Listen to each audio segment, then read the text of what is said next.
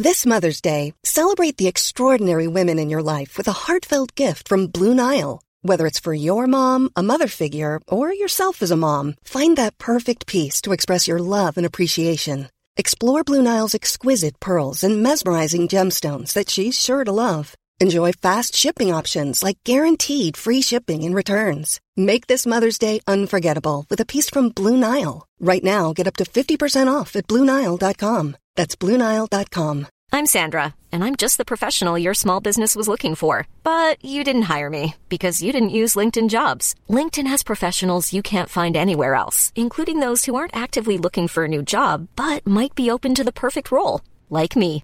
In a given month, over 70% of LinkedIn users don't visit other leading job sites. So if you're not looking on LinkedIn, you'll miss out on great candidates like Sandra. Start hiring professionals like a professional. Post your free job on linkedin.com/people slash people today. Det var hon som sa efter kanske fem minuter, så sa hon, men, men det här är en våldtäkt, vi måste anmäla det, vi måste ringa polisen nu. Och jag var så skärrad och chockad för man är helt i chock i en sån situation. Men jag förstod ju att ja, det är det. Men jag trodde väl aldrig att jag själv skulle vara med om det.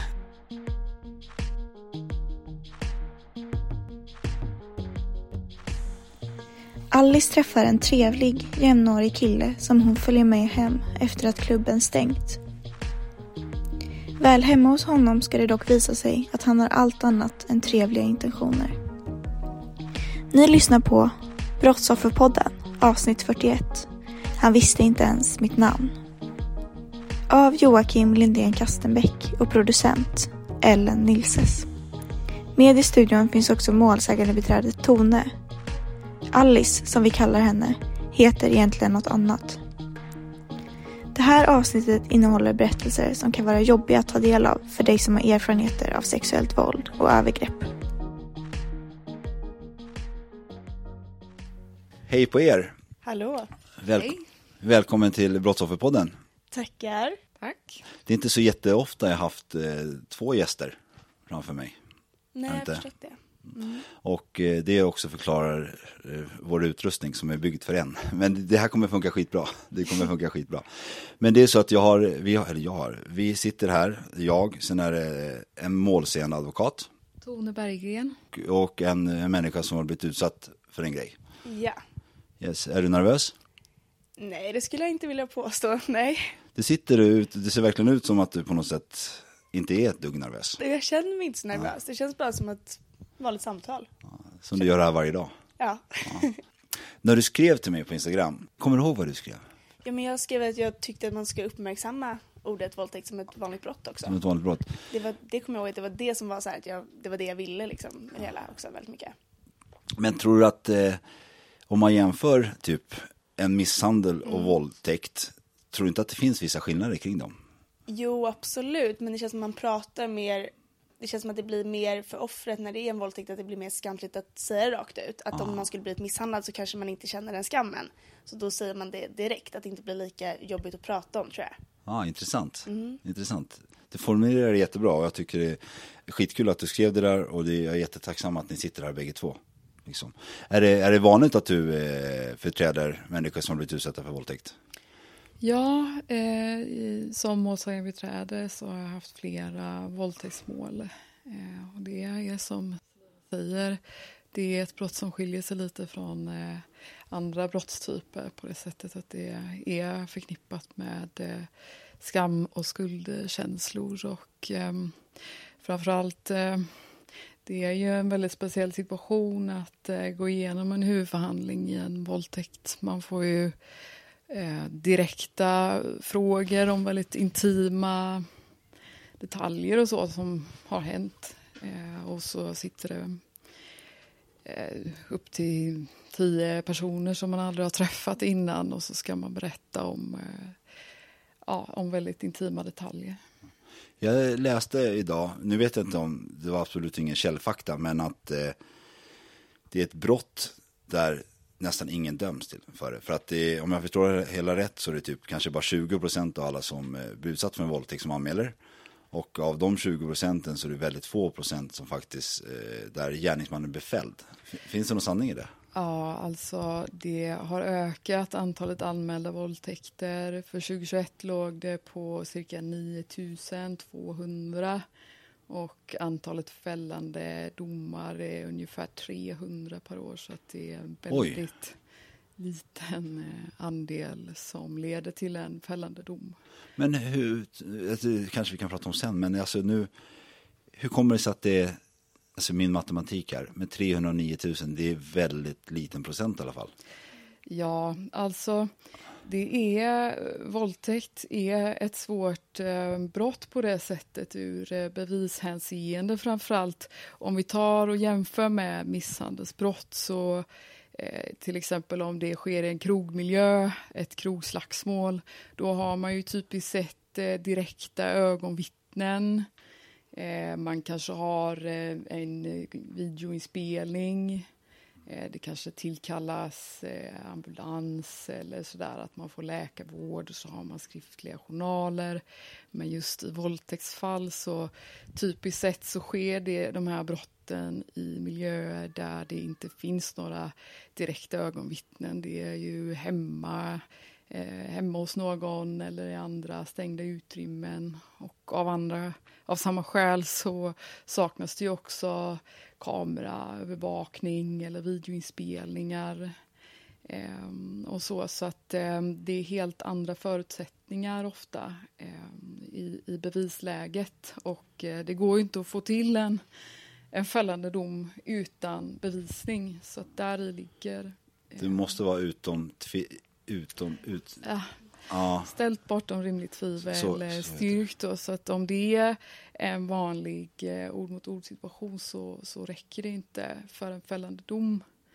Eh, och det, det är svårt för att man reagerar ju så himla olika när man utsätts för ett övergrepp och vissa sätt eh, som man agerar på har man ett bättre processläge än andra eh, skulle jag säga.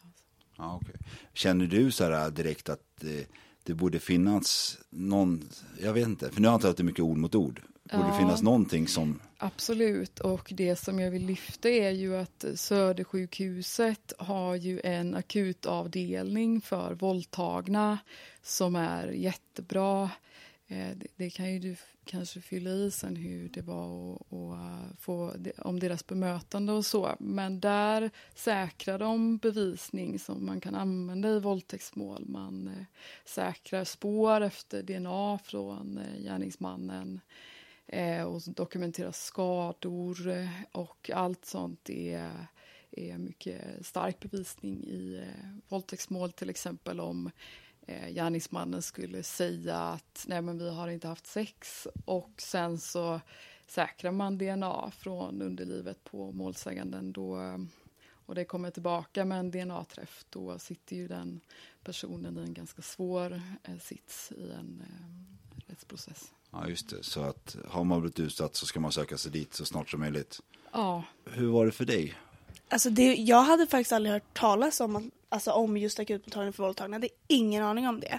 Men jag hade tur att min tjejkompis var i telefon och hon hade blivit utsatt ungefär ett halvår tidigare. Och då hade hon tagit sig dit. Så det var hon som sa att vi måste åka dit. Eh, så det var alltså ren och skär tur att jag just åkte dit. Och jag är jätteglad att jag gjorde det. Eh, och det är, för det är ingenting man någonsin har fått höra. Eller, alltså jag hade ingen aning om att det fanns. Vilket är väldigt otroligt. Att man har ingen aning att efter, alltså om, jag, om det inte skulle varit hon tror jag att jag kanske skulle åkt hem, bara duschat, stängt in mig hela dagen och då kan all liksom, DNA, all bevisning, allt sånt vara borta. Men eh, om, man, om en person blir våldtagen och mm. man ringer polisen, eller om polisen kommer på plats, rekommenderar de att man går dit? Eller ja. De gör det? Alltså det var ju de som kom, alltså det var ju de som skjutsade mig dit. Okay. Så de följde med dit till platsen. Så att, mm. Men ska vi backa bandet lite för dig då och, mm. så här, och prata lite om själva din händelse. Så här, mm. hur, hur, var det för dig? Var det någon som stod dig nära? Nej, verkligen inte. Det var en kille som jag mötte på en klubb. Han verkade jättetrevlig. Han utgav sig för att vara 22. Sen visade det sig att han var 27. Eh, senare fick vi ju reda på det. Eh, han var supertrevlig och han, frågade, han bodde nära så han frågade om jag ville följa med hem. Och då tänkte jag, ja men det vill jag. Men sen på vägen hem så skiftade han väldigt rejält i ja, men, i sig själv. Han blev väldigt kort i svar, lite irriterad, lite arg. Och det gjorde mig lite orolig. Så på väg hem till honom då så skickade jag några sms till min killkompis. Eh, och skrev att jag behövde hjälp. Eh, men så tänkte jag, jag följer med honom hem och försöker prata undan allt det här. Men han var inte så intresserad av att prata, alltså ett dugg, inte alls. Utan han verkligen svarade kort och jag försökte fortsätta prata men han bara svarade kort. Och jag hade väl i princip en monolog med mig själv ganska länge. Där hemma hos honom. I hans lägenhet? Ja, hemma hos honom. Alltså där blev han direkt, blev han fysiskt ganska snabbt eller? Ja, alltså jag märkte ju vad han var ute efter. Det märktes ju att han var ute efter sex och det var ja. det han, alltså, jag tror inte ens att han visste ens, alltså han visste nog inte vad jag hette. Han hade ju blandat ihop mig, det stod ju i förundersökningen, han, han trodde att jag kom från Huddinge och han hade ju blandat ihop, ja helt. Eh, men sen så var jag, jag insåg att jag förstod, jag visste inte hur jag skulle komma därifrån och jag kände att gud vad ska jag göra? För han var så himla aggressiv, blev aggressiv snabbt, blev irriterad, jättelätt irriterad. Så kände jag, men om jag får överstökat så kan jag bara dra sen. Men det gjorde alldeles för ont och det gick inte att fortsätta. Eh, men han lyssnade inte då när jag sa att det inte gick, att jag inte ville, utan han, hans enda mål var ju att fortsätta. Ja. Um, så att det var ju en väldigt speciell situation så. Att man vill därifrån, man är på något sätt fast i det hela. Och man, när, när inte ett nej räcker så blir det så himla... När man, när man ändå tror att ett nej ska räcka och det inte räcker och man är fysiskt underlägsen så det, blir, det är en så konstig känsla, man får någon typ av panikkänsla i kroppen. Ja, alltså den, jag hade sån rädsla där inne. Det, för det kändes så omöjligt, alltså klaustrofobiskt nästan skulle jag säga. Men hur, hur kommer det sig liksom om man bara ska kolla så här objektivt på ett för du ser redan där när du, när du går med han mm. på stan att du känner så här, eh, konstig, konstig känsla. Så här. Då kan man tänka, mm. varför följer du med han hem? Fick du sådana frågor sen i rättegången? Eller? Ja, jag fick massa sådana. Alltså verkligen. Och det, är så här, det kan man inte ha något svar på, för i situationen så var jag så här, men okej, jag, jag, han, att han var så himla lätt irriterad så var jag så här, men det är såklart, jag följer med honom hem och får se, så kan jag prata och sen kan jag gå för sen blir det sent. Så då kan jag alltså, genom en naturlig ursäkt gå än att han ska börja bli... Jag, jag var så rädd för honom. Så det var väldigt så här, man, hela tiden var det någon, någon process som pågick i hjärnan. Så här, vad ska jag göra, vad ska jag göra? Och samtidigt så går man ju hem till personen samtidigt. Och så, så det, jag hann liksom inte hitta någon utväg där.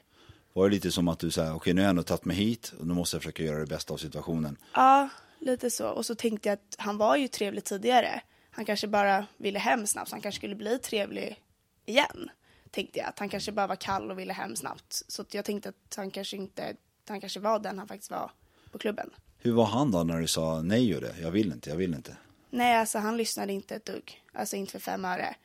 Han ville, alltså han lyssnade verkligen inte. Han pratade och var, alltså, när jag sa att det gjorde ont så bad han mig slappna av. När jag sa att jag inte ville så han lyssnade verkligen inte och han var över mig så det var en väldigt svår situation för mig att komma loss ur det.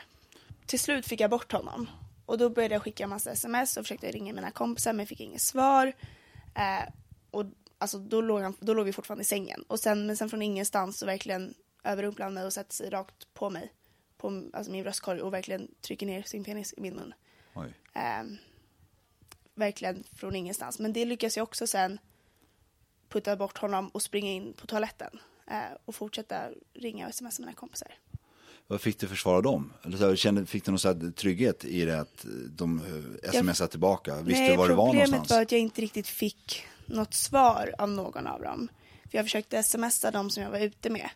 Eh, för jag tänkte att, ja, dels bodde de jättenära, då tänkte jag att de kanske var fortfarande vakna. Men jag fick inget svar. Och sen inne på toaletten så fick jag till slut svar av min tjejkompis då, då, som var den som kom till platsen. Och det var bara ren tur med tanke på att hennes, hon var hemma. Men hennes hund hade väckt henne. Och då hade hon sett att jag hade smsat henne. Hur var då, han då när du går in på toaletten och håller på? Han verkade väldigt obrydd. Eh, han frågade varför jag var så dramatisk och väldigt nonchalant och nej, jätteskum var han. Var väldigt, väldigt obrydd. Okej. Okay. Valde du att gå sen? Jag sa att jag var tvungen att eh, hjälpa min tjejkompis. För det kändes som att man skulle acceptera det mer. Att min tjejkompis behövde hjälp. För jag pratade med henne i telefon under den tiden medan jag gick runt och samlade upp mina grejer hemma hos honom så pratade jag med henne i telefon hela vägen tills hon sen kom till platsen. Um, så att det, alltså han gav inte så mycket, jag fick inte så mycket kontakt med honom. Alltså där på slutet, han var bara mest irriterad, gick runt och suckade och frågade varför jag skulle vara så dramatisk och ville inte hjälpa mig att leta efter mina kläder. Uh, så att jag, alltså, min, mitt enda fokus, det var nästan tunnelseende, mitt enda fokus var liksom att ta mina grejer och fort gå därifrån. Så jag kommer till och med att tröjan satte jag på mig ute i porten. För jag kände att jag inte vågade ha tid att sätta på mig den där, för jag var så rädd hur han skulle reagera. Hur var det att möta din kompisen? Det var ganska förfärligt. Eh, hon kom, hon bor i Nacka, så det var en bit, det tog kanske en halvtimme för henne att komma till platsen. Eh, men det var skönt att träffa någon för jag var så rädd innan. Jag satt ju bara i porten och väntade på henne men jag pratade med henne i telefonen hela tiden vilket var en trygghet. Men när hon kom så var det som att allt, jag, var, jag hade varit som chocktillstånd så jag blev, jag var helt, jag blev förstörd. Jag var jätteledsen. Eh, och jag förstod väl inte riktigt vad som hade hänt på Nej, något sätt heller för att man är i sån chock.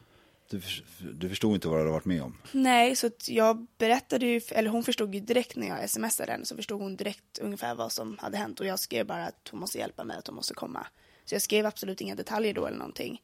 Eh, men sen hon kom så då, jag var i sån chock och jag grät det kom lite ur mig och så grät jag mer och så berättade men hon, det var hon som sa efter kanske fem minuter så sa hon men, men det här är en våldtäkt, vi måste anmäla det, vi måste ringa polisen nu. Och jag var så skärrad och chockad för man är helt i chock i en sån situation men jag förstod ju att ja det är det. Men jag trodde väl aldrig att jag själv skulle vara med om det. Eh, och det var ganska, det var ganska jobbigt att inse. Men hur var det sen eh när ni, ni ringde polisen, var ni kvar på plats? Ja, så polisen kom dit jättesnabbt på kanske tre fyra minuter. De var otroligt snabba. Hur var deras bemötande? Jättebra. Fantastiskt tyckte jag. De tog det verkligen på allvar. De pratade både med mig, de pratade med min kompis. Och jag tyckte de var så, det kom en ambulans också till platsen. Eh, men den åkte iväg för jag behövde ingen ambulans. Så, och så direkt så var de så här, ja men vi ska skjutsa dit akuttmottagningen för våldtagna nu. Eh, men de var jätte alltså så förstående, peppande och verkligen fanns där. Känns, alltså de var fantastiska tycker jag. Intervjuar de honom eller plingar de på hans dörr? Ja, men det var ju ingenting som jag, jag satt ju i en av deras bilar så det här var ju, det fick jag ju reda på sen efteråt att de under samma tid hade gått upp till hans dörr och det visste ju inte jag. Eh, vilket det var bra att jag inte visste det då för då tror jag att jag skulle fått panik. Eh, då var jag så himla mycket i att okej okay, nu är det här som sker nu. Men ja, det gjorde de samtidigt. Ja, jag förstår. Mm. Men hur var det då att komma till eh, eh mottagningen för våldtagna? Heter den, va? Ja, det var fortfarande lite som att man så här, förstod inte riktigt vad som hände. Det var lite som att se det utifrån. Men att komma dit sen, jag blev bemött jättebra. Jag fick ett rum och jag kommer ihåg när jag hade satt mig i rummet och min tjejkompis fick följa med, med mig, vilket var jätteskönt. Men när jag satte mig i rummet så kommer jag ihåg att det var så här, för när jag fick sätta mig ner och liksom verkligen så här, ta in det hela, så andas första gången på väldigt många timmar, så var det sån det var, det var, verk, det var jättechockerande för mig. För då satt man där och allt det var helt tyst. Och det bara föll över en. Så här, Gud, vad är det som har hänt? Äh. Hur var processen efter det? Sen efter det så var det ju att de ganska, polisen, eller de frågade mig ganska snabbt om jag ville ha, eller att jag, jag skulle få ett målsägandebiträde och om jag hade någon och då ville jag ha Tone. Eh, så att då sa jag det och sen så, dagen, jag tror samma dag så ringde du mig. Ja, nej, men jag tänkte på det som du sa tidigare att du var chockad. Ja. För vi, eh, vi sågs dagen efter, hade möte på advokatfirman och då berättade du vad som hade hänt och så men ja, jag upplevde redan då att du, det är svårt att så förstå vad som har hänt och så. Du berättade ju om det men det, det kändes som att eh, ja, du beskrev ju sen hur, eh, hur det hur dagarna efter var när man mm. reflekterar kring alla de här delarna. Och sen så också, som sagt, det är ju speciellt att gå igenom um, alla sådana undersökningar och polisförhör. Och, ja. Är det vanligt att det går till på det här sättet eller brukar det vara olika? Alltså, det är ju olika hur um, man beter sig efter ett övergrepp.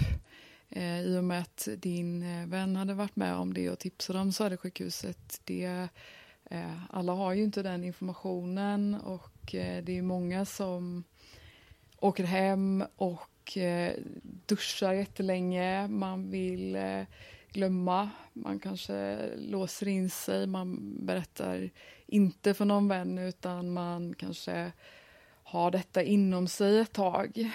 Och eh, det har ju också hänt att man har fått eh, fall där eh, någon har eh, tagit mod till sig efter ett par månader och, ska anmäla och så. Men ehm, just med bevisningen då så är det ju mycket svårare tyvärr. It's that time of the year. Your vacation is coming up. You can already hear the beach waves, feel the warm breeze, relax and think about work. You really, really want it all to work out while you're away. Monday.com gives you and the team that peace of mind. When all work is on one platform and everyone's in sync, things just flow wherever you are. Tap the banner to go to Monday.com. Many of us have those stubborn pounds that seem impossible to lose, no matter how good we eat or how hard we work out. My solution is PlushCare. PlushCare is a leading telehealth provider with doctors who are there for you day and night to partner with you in your weight loss journey. They can prescribe FDA-approved weight loss medications like Wagovi and Zepbound for those who qualify. Plus, they accept most insurance plans. To get started, visit plushcare.com slash weight loss. That's plushcare.com slash weight loss. Tror du att det är vanligt också att på grund av att det tar så lång tid att göra en anmälan, precis som du förklarade alldeles nyss att shit, jag har blivit våldtagen. Att det, typ, man tror inte att det ska hända en själv. Så här. Och vissa kanske har varit med om en sån här situation, sen slår en. Så här, då verkligheten kommer ikapp. Shit, jag Ja. blev utsatt för ett övergrepp. Liksom. Nej men absolut är det så och eh, alla reagerar som sagt olika och det, det finns inget eh, rätt eller fel sätt men eh, Eh, ju längre tid man väntar eh, desto svårare blir ju bevisläget men det finns ju också exempel på eh, personer som har fällts för våldtäkter som har ägt rum för väldigt länge sedan men typiskt sett så är ju bevisningen bättre ju färskare den är och så. Och det är inte... Det har ju varit samtal man har fått ringa då när någon har tagit mod till sig och anmält och sen så kanske åklagaren lägger ner förundersökningen och det, det, är, ja, det, det är svårt. Så, så i ditt fall här nu blev det att åklagaren blir in- inblandad direkt? Eller antar jag att polisen måste... Eh, I ditt fall så upprättades det en anmälan, en polisanmälan från... Anmälan kan ju upprättas på olika sätt. Eh, men polisanmälan upprättades ju när de kom till platsen. Och eh, sen så... Eh, poliserna rapporterar ju behov, eh, till åklagaren. Och åklagaren anmäler sen eh, behov av att det finns behov av ett målsägandebiträde. Och det skickas till domstolen. Och eh, då kan man ju ehm, som biträde Antingen kan man ha ett förslag på den som man vill ska vara målsägandebiträde. Eller om man inte vet någon så utser domstolen eh, någon som finns på domstolens listor. Så att eh, man kan få den man begär eller så får man någon som domstolen eh, förordnar. Jag får ställa en, en sidofråga på det här. För jag, för jag, hade, jag ställde den här frågan till någon för, för ett tag sedan. Så här, varför så här, det är så låga straff för våldtäkt medan det är så höga straff för andra saker. Liksom, och på något sätt om man tittar, nu när jag fått upp ögonen lite, nu är jag ändå 44 snart och försöker titta med objektiva ögon, syns det lite, ser det ut lite som att männen gynnas ganska mycket under vissa sam, väldigt många sammanhang. Så här. Det, Ja, alltså straff har ju, eh, man har ju sett olika på straff och så under eh, olika tidsperioder. Under ehm, 70-talet och så, så var det ju mycket så att man tänkte på eh, rehabilitering och man ska, ingen skulle få fängelse och, i princip, men att man, ehm, man skulle få behandling och så, prevention medan nu på senare år så har det blivit mer att eh, nej, vi, vi har för låga straff, vi ska höja straffen eh, och, och det kan man ha olika åsikter kring eh, vart straffen ska ligga. Eh, men det är ju så att hårdare straff, det det visar ju forskningen att det har ju ingen påverkan på eh, på agerandet så. Det, det, förhindrar inte personer från att eh, begå de här övergreppen. Däremot så ur rättvisesynpunkt, det är väl egentligen det som, som har blivit den viktigaste frågan nu, att det framstår inte som rimligt att, eh, att man får ett lågt straff för allvarliga brott. Man har ju höjt eh, flera andra eh, våldsbrott och så på senare tid också, för att man, eh, det, det är så som eh, ja, men som politiken har gått. Det är ju där som eh, man väljer dem som beslutar i de här frågorna. Men eh, däremot så, alltså, det finns ju de som, eh, alltså bestämmelsen om våldtäkt har ju ändrats eh, ganska nyligen. Nu så är det ju ett samtyckesrekvisit som inte fanns tidigare. Och eh, det finns de som tycker att det är för lätt att bli fälld för våldtäkt idag. Eh, det, det, har eh, lett till en ökning av antalet fällande domar, eh, samtyckeslagen. Men, ehm, Men då är det ändå bara 300 av 9000. Ja. Att, och det är ju läskigt att höra det. Eh, om vi går tillbaka till dig, så här, för du, vi har inte ens kommit till rättegången, men kom det upp där med samtycke? Ja, eller Ja, det gjorde det. Eller det var ju mer, eller jag tyckte det var på ett bra sätt för åklagaren stärkte verkligen att man kan vara med på någonting och sen ångra sig när som helst och då är det inte okej. Så det var ju mer åklagaren som tog upp det i sin slutplädering. Vilket jag bara tyckte var bra. Men jag skulle inte säga att motparten tog upp det alls. Inte, för jag, inte så, inte vad jag kommer ihåg. Utan det var mer så här, men varför följde du med honom hem och och så. Men det var inget, varför gick du med på det först? För det hade jag ju förklarat att det var ju för att få det överstökat. Så jag tyckte att åklagaren tog upp det fast det är ett bra syfte att berätta att en våldtäkt är också när man ångrar sig mitt i. Ja, jag förstår. Men vi, vi kan prata mer om rättegången, men om vi kör för nu fick jag en massa sidospår här när vi pratar om, om rätts, rättväsendet som jag börjar få väldigt mycket åsikter om idag. Eh, men du har i alla fall fått en målsägande beträde mm. så här, och eh, den här uh, förundersökningen är på gång. Så här, mm. Får du reda på hur, rätt, eh, hur, du ska, hur du ska gå till och vad nästa steg är? Hur går du vidare i livet strax efter det här med den här uh, händelsen precis färsk i huvudet liksom? Alltså, för det första så Tone var jätteduktig på att förklara för mig eh, vad som skulle hända. Dels att vi såg så himla tätt inpå, att vi såg dagen efter tyckte jag var fantastiskt och liksom väldigt snabbt och väldigt mycket så här, telefonkontakt. Att så, här, så fort jag hade en fråga så kunde jag sms eller ringa Tone, vilket för mig var en sån trygghet att kunna göra. Att bara veta så här, att om man var lite gud vad händer nu, då kunde jag bara av mig. Vilket var så viktigt och kändes så tryggt, så det är jag så tacksam över. Eh, och det här med att gå vidare direkt efter, det var jättekonstigt. För att man är i någon konstig liksom, bubbla. Det är svårt att tänka sig att man helt plötsligt så här, bara ska fortsätta vardagen. Eh, för jag har ju ett jobb så jag, ja, jag var borta två dagar. Sen var jag tillbaka. För att jag tänkte väl kanske inte att det skulle påverka mig så mycket faktiskt. Jag, tänkte, alltså, för jag, hade, jag kände aldrig någon skam eller skuld, alltså, skuldkänsla på mig själv någonsin. Jag kände absolut ingen skam. Jag förstod att jag inte hade gjort något fel och då tänkte jag inte att det heller skulle påverka mig faktiskt. Men så kom det ikapp. Eh, så första tiden var det med att jag gjorde jättemycket för att inte tänka på det som hade hänt. Att bara försöka gå vidare med mitt liv och under, under, samtidigt som processen var igång så försökte jag att göra så mycket annat för att inte tänka på det som hade hänt. Men sen var det liksom att det kom ikapp mig. Så jag började må sämre efter ett tag än vad jag gjorde direkt efter händelsen.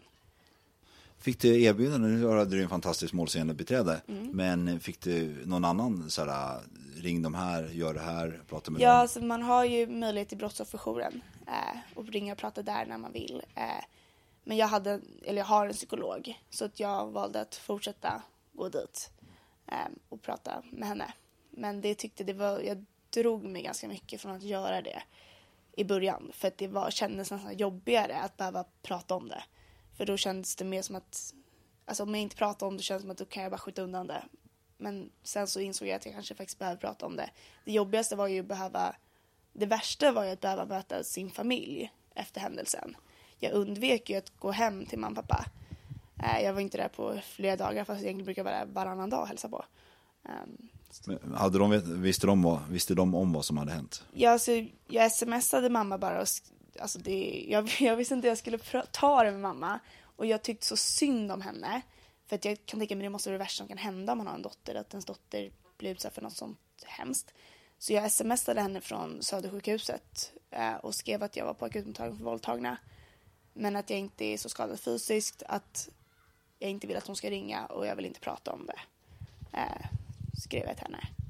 Och det måste hon såklart ha tagit jättehårt. Ja. Ja, jag har precis blivit pappa. Så jag Ja. tänker att han skrev sån där sms till mig och, och sen försöka respektera det. Så Ja, att, Okej, jag ska inte ja, för hon ville ju respektera det. Men samtidigt såklart att hon undrar. Men hon har varit väldigt duktig på att respektera det.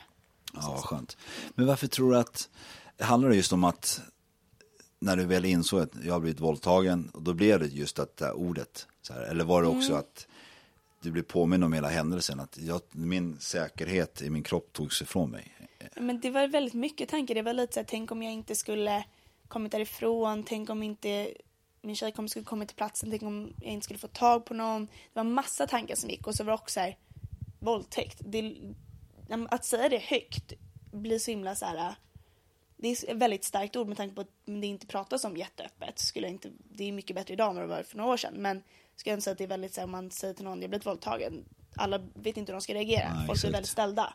Ehm, och det tyckte jag var ganska jobbigt att det var så. Så jag tror det var hela liksom, ordet och jag kommer ihåg när jag kom hem till mamma och pappa första gången. Pappa och jag kramas liksom aldrig. Och att han då skulle krama mig. Och jag var såhär, nej, sluta, jag vill inte. Jag, för jag vill inte att de skulle tycka synd om mig. För för mig var det så här, jag klarar det här. Jag ville jag ville verkligen inte att någon skulle tycka synd om mig. Det var så jag kände väldigt mycket. Ja, jag tycker det är jätteintressant och nu förstår jag ännu mer varför du skrev det där på Instagram. Jag, förstår, jag förstår det verkligen och jag, min första tanke var ju att du typ försökte att ja, det, det är ingen fara med det här brottet liksom, så här, det är som vilket brott som helst. Men nu förstår jag verkligen vad, vad du menar med det. Och som vi precis är 9000 anmälningar varje år och det är 20 procent ungefär av det som, det som har hänt. Så att det är, min matematik är lite sådär just nu, men det är väldigt många som händer varje dag. Liksom som, som då kanske väljer att inte prata om det på grund av att de inte får, vill få den där, äh, vadå har du blivit våldtagen? Ja, Eller de inte det. vet hur de ska Ja. bete sig liksom. Jag tror det är mycket så. Så, hur ska folk bete sig? det finns inget rätt och fel. Alltså, för, för att alla re- människor reagerar olika på när de får höra något. Men det jag skulle tycka var skönt om jag så här, sa att jag blivit våldtagen är att folk inte ska bli, för det jag upplevde var att många blev så här så frös till nästan och visste inte riktigt, blev så här, nej men gud, hur mår, alltså blev väldigt, alltså som att man sa lite att man var döende, lite så.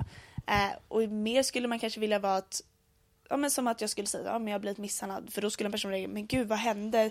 Eh, mår du bra? Alltså mer så än att bli det här att de tycker synd om en. För det tyckte jag var så jobbigt.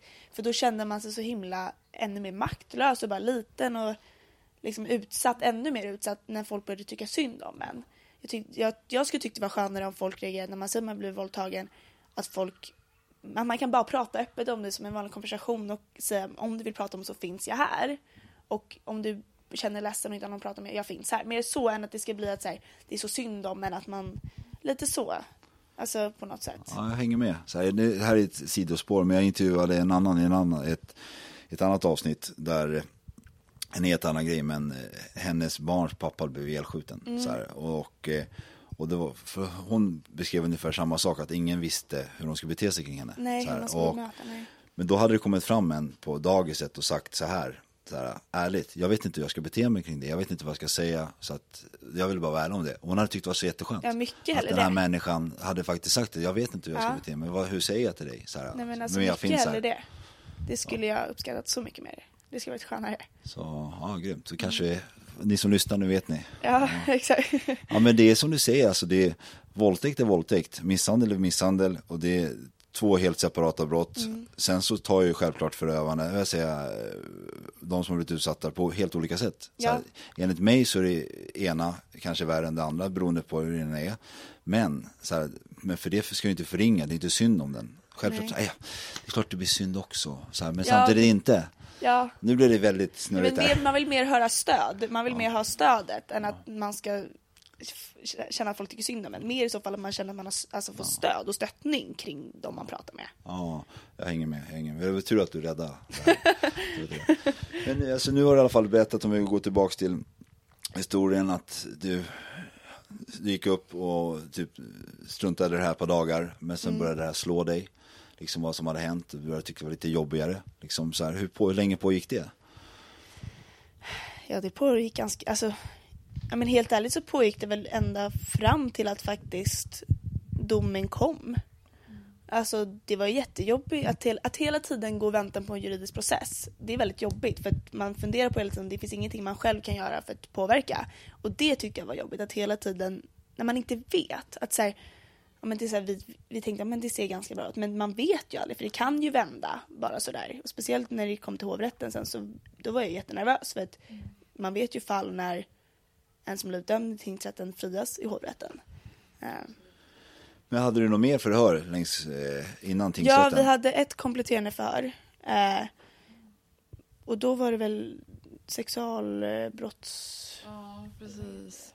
Du hade ju ett förhör på sjukhuset och då var inte jag med. Men sen så hade vi ju ett förhör med sexualbrottsgruppen eh, några dagar senare. Eh,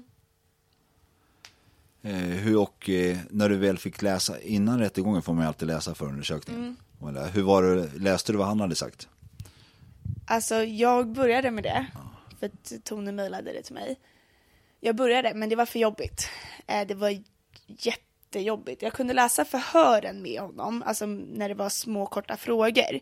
Men när det kom till hans version, hans historia, det var för jobbigt. Så jag kom ju till dig eh, och sa, alltså när, när vi skulle prata om förundersökningen sen när jag kom till ditt kontor, så sa jag till dig att jag var ju ärlig med att att jag har inte kunnat läsa det här eller gå igenom det riktigt. För det var för jobbigt. Så då gick vi igenom det tillsammans. Ehm, och det kändes mycket enklare då. Än att, Vad var det som du tyckte var så jobbigt med det? nej men, jag, det var bara för att jag visste ju att han skulle ha en helt annan version.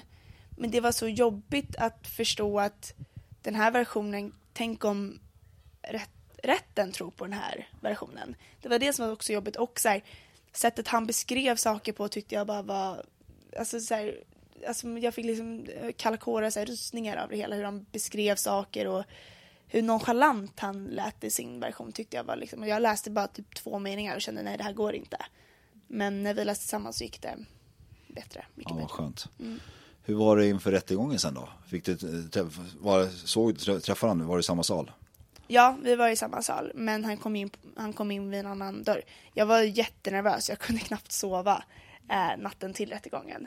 För det var så mycket tankar som gick i huvudet och ja, alltså väldigt mycket.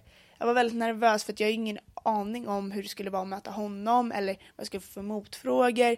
Hans version, hur trovärdig han skulle låta, det var ju massa grejer.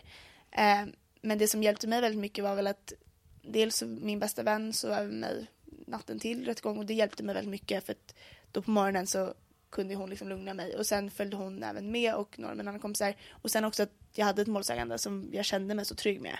Kändes för mig jätteskönt att jag, säger jag litar ju- alltså jag litar ju verkligen på Tone och att hon, och det, var, det, var, det, var- det var jätteskönt för mig att känna att jag hade verkligen ett målsägande som jag verkligen kunde lita på och kände mig trygg med och så här, om det var någonting som jag kände var lite sådär, då visste jag att jag kunde säga det direkt. Och det för mig var jätteskönt att veta så här, för det kommer jag ihåg när jag skulle till hovrätten också, att det var så här, men Tony är där, då är det lugnt. Alltså, så kände jag jättemycket att, så här, okej, men så länge Tony är där, då är det lugnt. Så att, det kommer jag ihåg, att för mig var det jättestor trygghet att veta att man, för att kompisen, vi fick ha med dem i salen, de fick, fast det var stängda dörrar, så fick de sitta med. Men att veta så här, att jag alltid hade dig bredvid mig.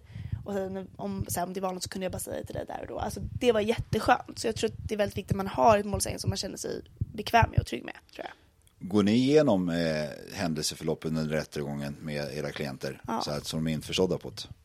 Ja, jag eh, brukar rita upp eh, som en tidslinje. Alltså, så här börjar vi med yrkanden och grunder och så. Eh, och, och sen så hur det fortlöper. Men också när det är den här typen av brott så blir det nästan alltid en hovrättsprocess. Så att man är, förberedd på det. Men eh, i hovrätten så eh, behöver man inte delta som målsägande allt som oftast för att man, det man berättar i tingsrätten det spelas in och så spelar man upp det i hovrätten Ja, okej. så att målsäganden inte ska behöva berätta samma sak igen. Men sen var det en vecka va, ungefär till du fick domen, eller? Jag tar det. Nej, Ehm, Jag tror att den kom två, veckor, efteråt. Men eh, det är ju alltid en anspänning när, någon, eh, när man har genomfört huvudförhandling med eh, när det tilltalade är häktad. Så efter att förhandlingen är klar så, ehm, så finns det ofta ett yrkande om att han ska försättas på fri fot från försvararen. Och då måste domstolen pröva det. Och då så överlägger man i häktningsfrågan efter att förhandlingen är slut.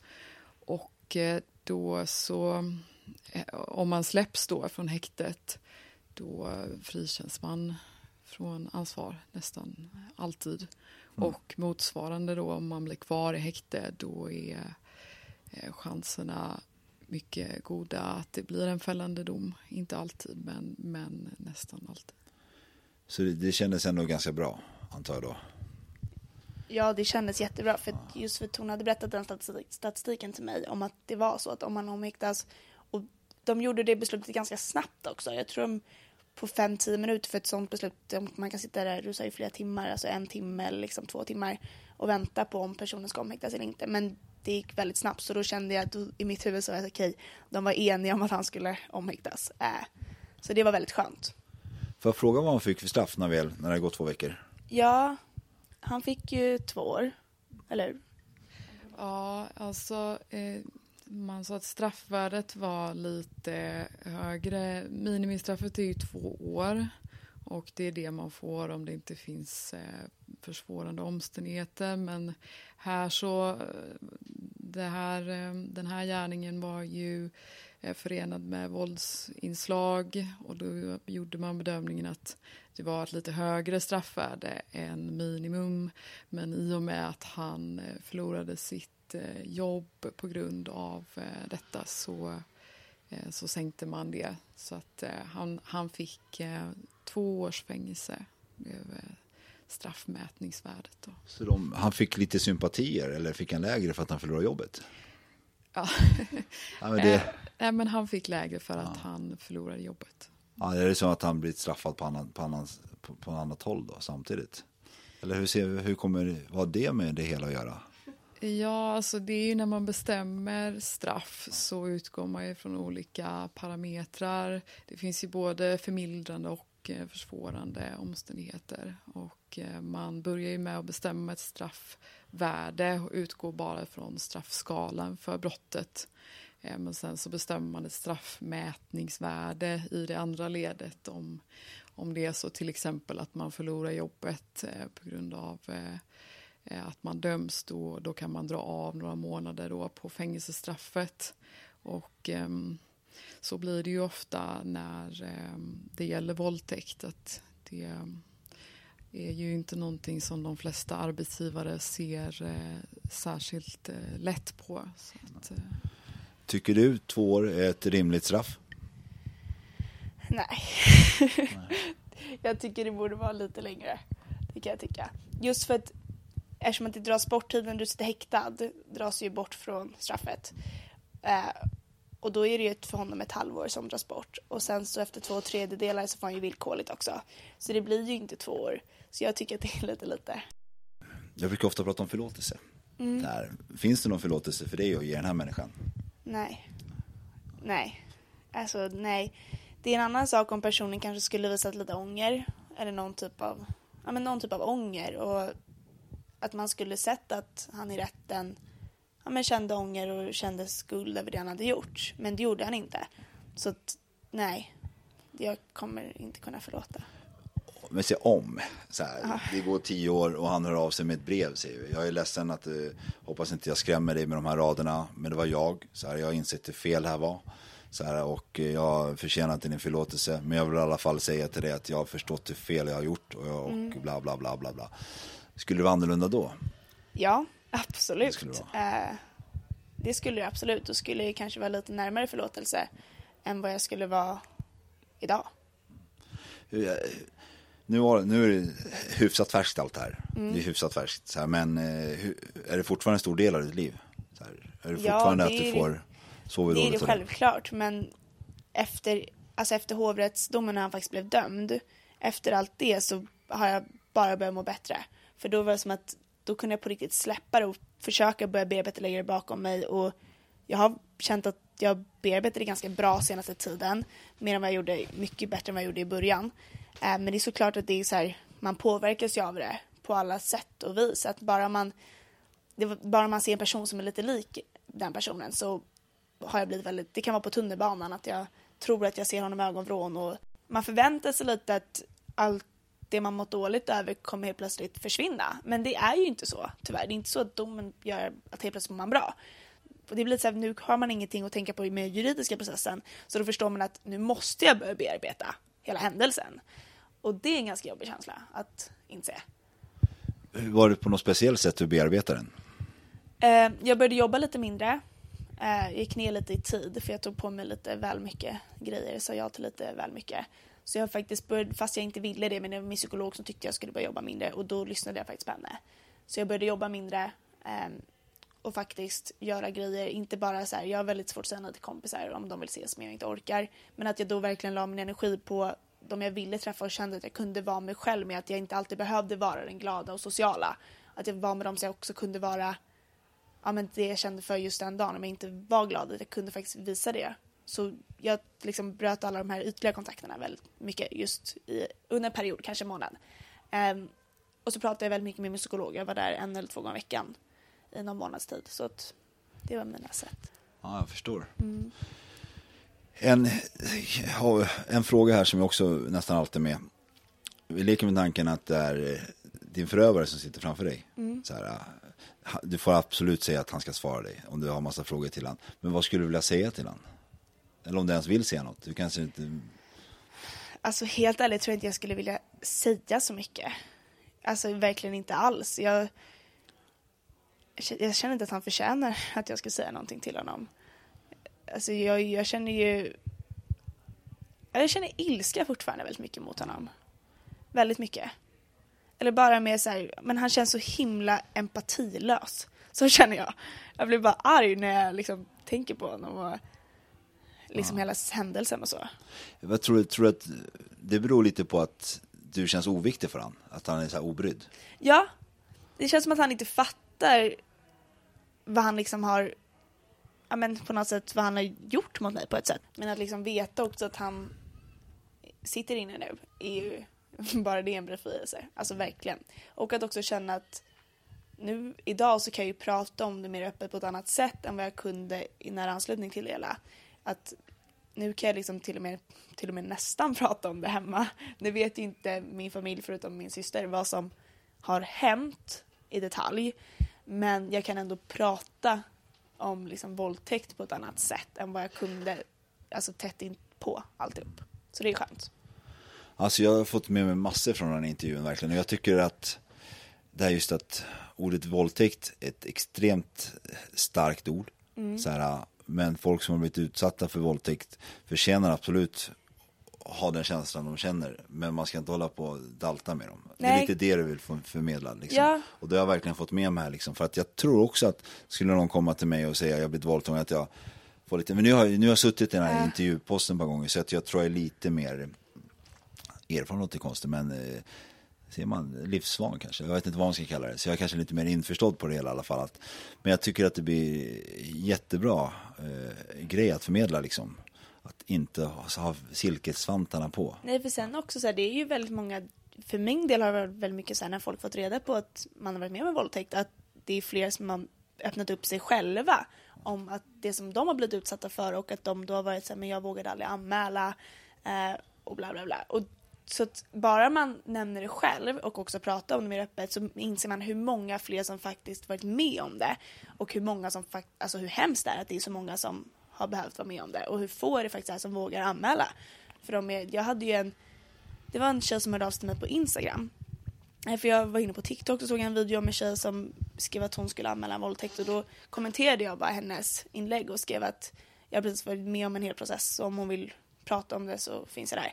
Och då var det faktiskt en, en tjej som svarade mig och frågade om hon fick höra av sig till mig på Instagram. Och då skrev jag min Instagram och så hörde hon av sig till mig och berättade om en händelse hon hade varit med om för ungefär en månad sedan. Och ville ha stöd, hade ingen aning hur någonting gick till och visste inte ens om hon vågade anmäla eller någonting. Men jag uppmuntrade henne till att verkligen anmäla och hon hade ingen aning hur någonting gick så att eller hur någonting gick till. Och bara det, att bara inse att man kunde hjälpa en enda person, för mig gjorde det jättemycket. Bara för, hon skickade ett röstmeddelande och berättade vad som hade hänt och det rörde mig. Jag, blev, jag, började, alltså jag började gråta för jag tyckte det var så hemskt. För hon var, hon var 15 år gammal, så väldigt ung. Hon var rädd vad folk skulle tycka. Att tänk om nu kommer alla få reda på det, nu kommer alla hennes kompisar få reda på det om hon anmäler. Och, och så här, det var en gemensam kompis till henne, så det var en jättesvår och knep situation. Och det var bara så skönt att inse, för sen anmälde hon till slut, att, att man kunde påverka, bara att kunde påverka en och finnas där var jättefint och liksom vackert. Tyckte ja. jag var fantastiskt. Ja, förstår det. Grymt. Mm. Och det är ju därför jag vill ha den här podden också. Ja. Eller vi, jag och Ellen. Ja. För att verkligen kunna hjälpa till. Jag känner mig färdig. Jag har blivit eh, tagen med storm här verkligen. Så här, du har väldigt positiv energi så här, som, som jag verkligen gillar. Och eh, jag tror att eh, jag tror att den här händelsen, jag säger inte att den här händelsen händer det av en händelse, eller av en anledning såklart, men du kommer säkert hjälpa till fler människor. Jag tror det, på grund av att du på något sätt verkar äga en historia som du äger den. Här, och som du sa också, jag, jag har ingen skam och skuld i det här. Nej. Det är faktiskt förövaren som ska känna skam och skuld.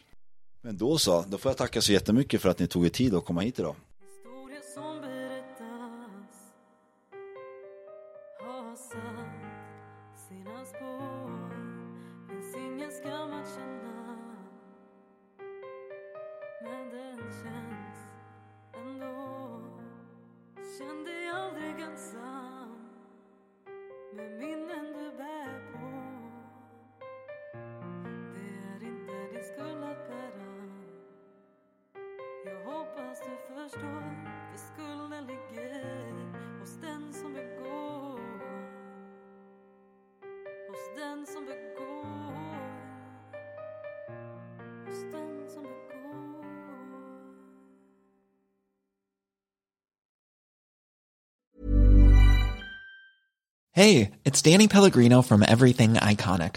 Ready to upgrade your style game without blowing your budget? Check out Quince. They've got all the good stuff, shirts and polos, activewear and fine leather goods, all at 50 to 80% less than other high-end brands. And the best part? They're all about safe, ethical and responsible manufacturing. Get that luxury vibe without the luxury price tag. Hit up quince.com slash upgrade for free shipping and 365 day returns on your next order. That's quince.com slash upgrade. Imagine the softest sheets you've ever felt. Now imagine them getting even softer over time. That's what you'll feel with Bowl and Branch's organic cotton sheets. In a recent customer survey, 96% replied that Bowl and Branch sheets get softer with every wash. Start getting your best night's sleep in these sheets that get softer and softer for years to come. Try their sheets with a 30-night guarantee. Plus, get 15% off your first order at bowlandbranch.com. Code BUTTERY. Exclusions apply. See site for details.